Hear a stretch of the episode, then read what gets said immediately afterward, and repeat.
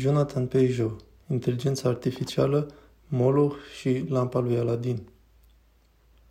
E interesant fiindcă deseori vorbesc despre lucruri și vorbesc cu voi despre diverse subiecte, dar atunci când ele apar la știri, parcă nu mai vine să vorbesc despre ele.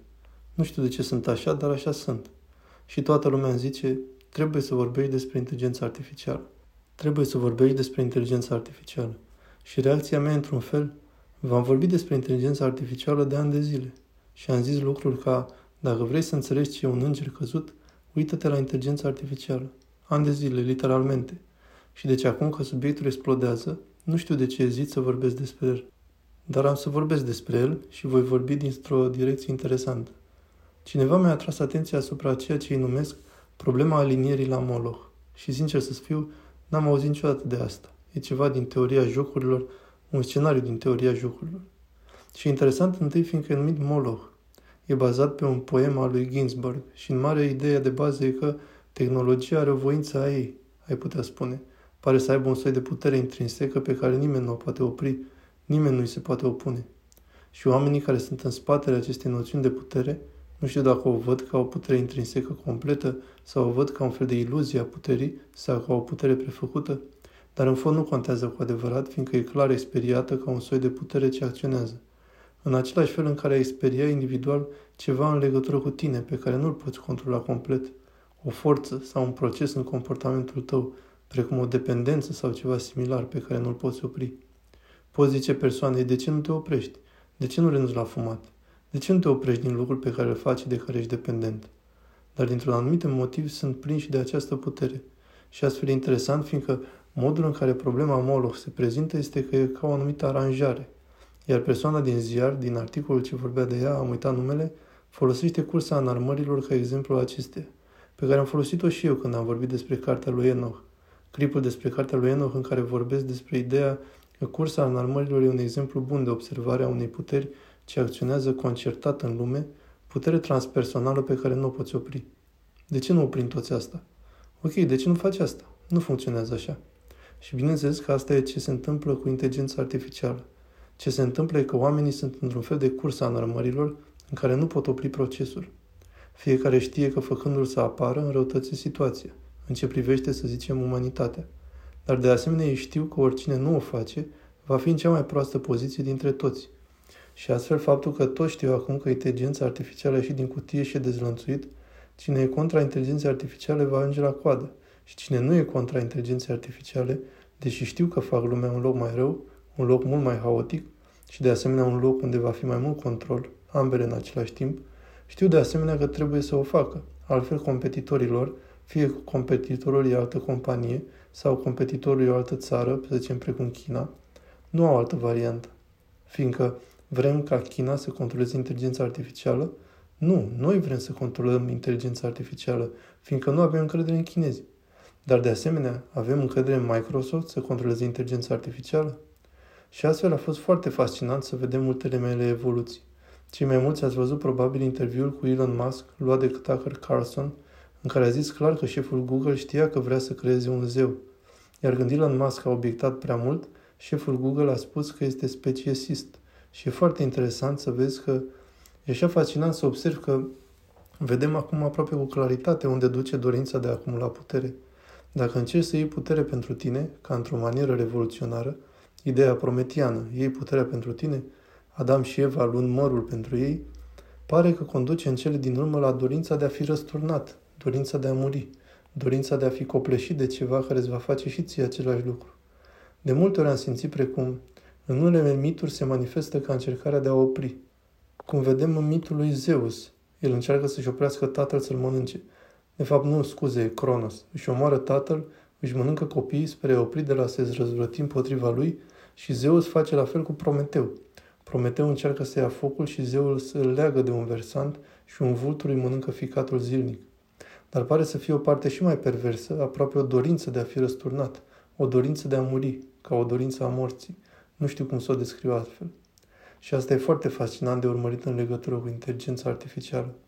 Dar ideea cu această putere pe care oamenii o observă nu doar în ceea ce privește inteligența artificială, dar felul în care inteligența artificială acționează asupra noastră la o scară mai mare, Puterea inteligenței artificiale nu este doar puterea inteligenței artificiale însăși, ci maniera în care acționează asupra noastră și faptul că într-un fel lucrează la propria naștere, să zicem. Și e ca un scenariu de film de groază, e ca stăpânul inelelor, de adevăratele. Sauron, care încearcă să-și construiască un trup, nu e complet întrupat, dar folosește toată această dorință de puterea oamenilor pentru a-și făuri un trup al lui. Cam asta pare să se întâmple cu această inteligență artificială. Adică toți alergăm spre prăpastie, toți știm că alergăm spre prăpastie, dar într-un fel e ca și cum le împingem pe alții spre prăpastie și știm că dacă noi nu împingem, alții ne vor împinge pe noi spre prăpastie. Și zicem că mai bine împingem pe ceilalți în prăpastie ca noi să fim ultimii care cad. Dar asta pare să se întâmple. Dar e interesant de observat că imaginea unui demon e folosită, chipul lui Moloch e folosit, cel căruia se sacrificau copiii. E folosit pentru a imagina asta și cred că asta nu e o coincidență, fiindcă în cele din urmă ce vedem este o putere lucrătoare. Și asta e important de înțeles, că lucrarea inteligenței artificiale, încercăm să o limităm la inteligența artificială însă și ne întrebăm, are conștiință, are acțiune proprie, et cetera, et cetera. Dar e un mod în care inteligența artificială are puterea asupra noastră în afara software-ului, în afara programului. Chiar modul în care dezvoltăm inteligența artificială arată că ea manifestă o stăpânire, fiindcă puterea ei nu e limitată. Nu e limitată de software, nu e limitată de OpenAI sau ChatGPT sau de celelalte ce concurează. Acționează literalmente asupra noastră de dincolo de aceasta. Și chiar modul în care îi construim trupul e partea stăpânirii ei asupra noastră. Și astfel cred că în acel moment e foarte dificil să nu o vedem ca pe un tip diferit de putere spirituală. Și apoi, bineînțeles, inteligența artificială însăși, această mișcare spre devenirea ei ca un tip de stăpânire asupra noastră, asta pare de asemenea inevitabil. Dar cred de asemenea că e un mod în care nu e stăpânire. Iarăși, nu e inteligența artificială cea care are stăpânire, e ceva dincolo de ea, ceva care o manipulează. Și cred că asta e cel mai important. Majoritatea tipurilor de inteligență artificială care reușesc acum nu sunt inteligența artificială în sens strict, sunt ceva ce putem numi inteligența artificială hibrid, cum am vorbit cu doctor Paula Boddington. Ce fac ele e că recoltează inteligență. Inteligența artificială nu are inteligență. Inteligența artificială este putere. Inteligența artificială este, da, cel mai bun mod de a o înțelege este putere. Și puterea stăpânitoare suntem noi. Cea mai bună imagine pentru înțelegerea ei este să înțelegem istoria lămpii lui Aladin. M-am referit la poveste de câteva ori, dar nivelul la care corespunde cu ceea ce se întâmplă acum e foarte important pentru a medita la ea.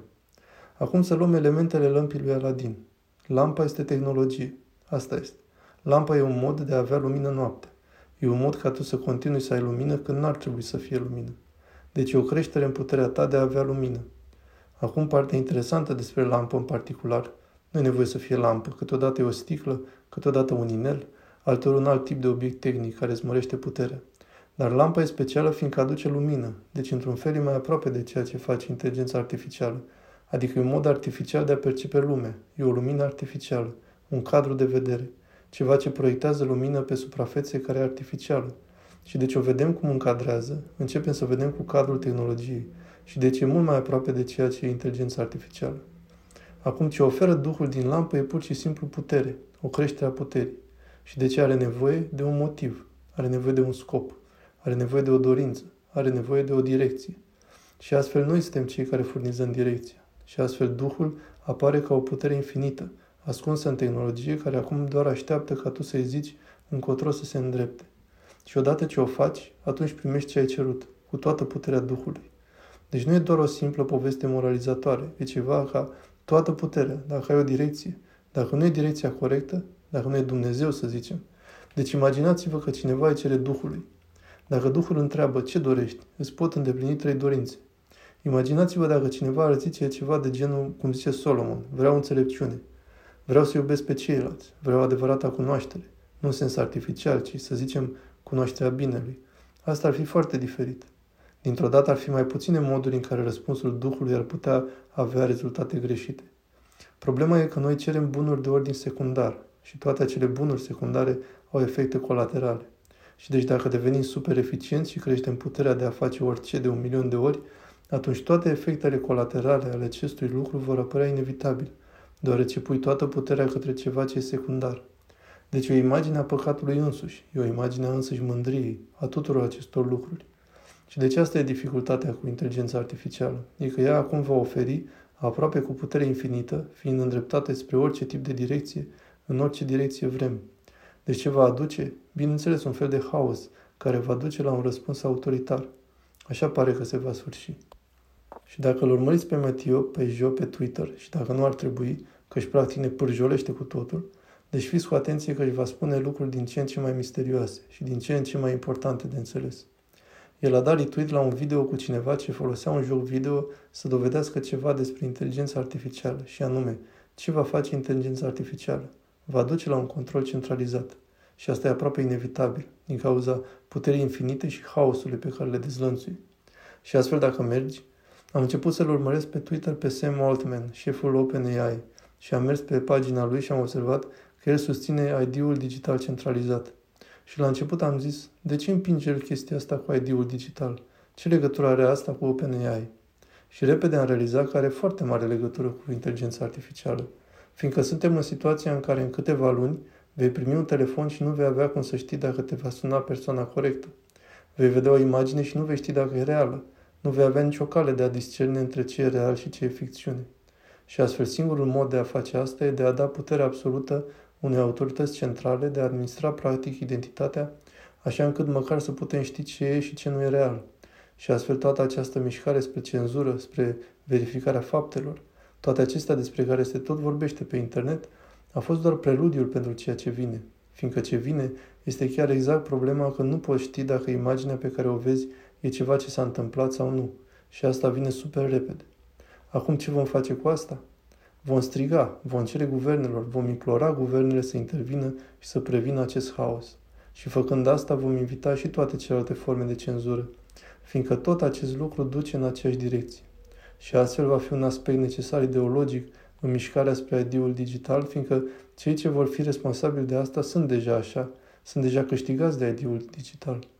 Tocmai am văzut azi o reclamă de la guvernul din Quebec în care o polițistă îmbrăcată în roz, ceea ce deja zice multe despre cum merge treaba, se apropie un tip ce are fața acoperită cu ceva și are un profil ca un șarpe, cred, și a zice: aha, te-ai îmbrăcat ca un șarpe ca să ne intimidezi. Încerci să intimidezi pe toți îmbrăcându-te ca un șarpe. Iar tipul zice: da, și care-i problema? Și polițista în roz îi dă la o parte eșarfa ca să-i dezvăluie identitatea reală și zice: nu mai ești așa tare, nu-i așa, odată ce ți-am dezvăluit identitatea. Da, spre asta mergem, e inevitabil. Și nu văd vreo cale de ieșire din asta, fiindcă oamenii vor profita de inteligența artificială pentru a crea mult mai mult haos. Întrebarea pare chiar devine: când fugim în pădure? Când ne vom deconecta cu totul de la asta? Nu cred că e încă vremea, dar ar putea veni o vreme când nu va mai fi nicio altă opțiune, deoarece toate alternativele se vor îndrepta spre nebunia controlului sau spre haos. Oricum, îmi pare rău, nu vreau să închei într-o notă prea pesimistă, dar vreau doar să zic că dacă îmi urmăriți clipurile, cel despre cartea lui Enoch, cel despre semnul lui Cain, toate clipurile despre tehnologie și Cain, veți afla acolo indicii care să vă ajute să înțelegeți mai bine cele ce se întâmplă acum și ce vine în viitor. Vă mulțumesc tuturor pentru sprijin, sper să vă placă noul website, sunt foarte entuziasmat să-l văd având succes și împlinindu-se, intru pe forum, citesc postările chiar și comentez la unele, a devenit locul în care încerc să vin în contact cu oamenii, cu lumea simbolică, putem spune. Vă mulțumesc pentru tot, la revedere!